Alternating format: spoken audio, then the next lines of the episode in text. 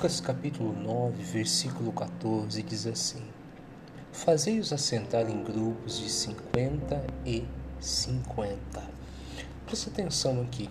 Esse versículo ele nos diz claramente sobre a multiplicação. O texto, se você for ler o capítulo completo, fala de Jesus multiplicando pães e peixes. Então Jesus tinha ali os pães, os peixes que seriam multiplicados. Ele apresentou a Deus, ao Pai, deu graças, abençoou. Antes de começar a realizar o milagre da multiplicação, ele mandou os discípulos separar as pessoas em grupos de 50 e 50.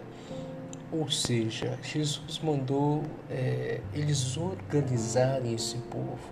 Então, organiza direitinho, que aí vai começar a multiplicação. Deixa eu te falar uma coisa importante. O maior inimigo do crescimento, ou da prosperidade, do sucesso é a desorganização. Havia os pães, havia os peixes, havia Jesus ali, a bênção que ele já havia colocado, depois ele mandou organizar. Tem gente que tem o pão, tem as ferramentas, tem o peixe, tem Jesus na vida, porque é uma pessoa que busca a Deus, tem a bênção, porque a Bíblia diz que Deus vai abençoar todas as obras das nossas mãos, porém não tem organização. E a falta de organização faz com que a pessoa ela deixe de crescer, ela deixe de produzir. A Bíblia fala que Deus não é Deus de confusão. A Bíblia chega a dizer em 1 Coríntios 14:40, faça-se tudo com decência e com ordem. Decência quer dizer, eu tenho que fazer o que é correto, o que é moral, e tem que ser com ordem. Tem gente que é de Deus, é de oração, mas é desorganizado, às vezes com suas contas, com o seu trabalho. Tem gente que é desorganizado com a sua vida profissional. A pessoa monta um negócio próprio, mas é desorganizado com o seu produto, com seus clientes. É desorganizado com os seus compromissos, é desorganizado muitas vezes até na sua vida com Deus. Então a desorganização não te deixa crescer. Então, além de ter o material, ter Deus com você, porque Ele é com você. Ele diz em Mateus 28:20 que estaria conosco todos os dias.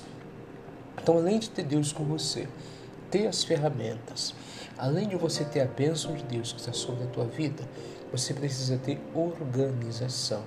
Porque olha para você ver, se você ler o final da passagem, a Bíblia diz que alimentou os homens, e depois a Bíblia fala, foram 5.000 homens, fora mulheres e crianças. Como que eles teriam essa conta se não tivesse organização?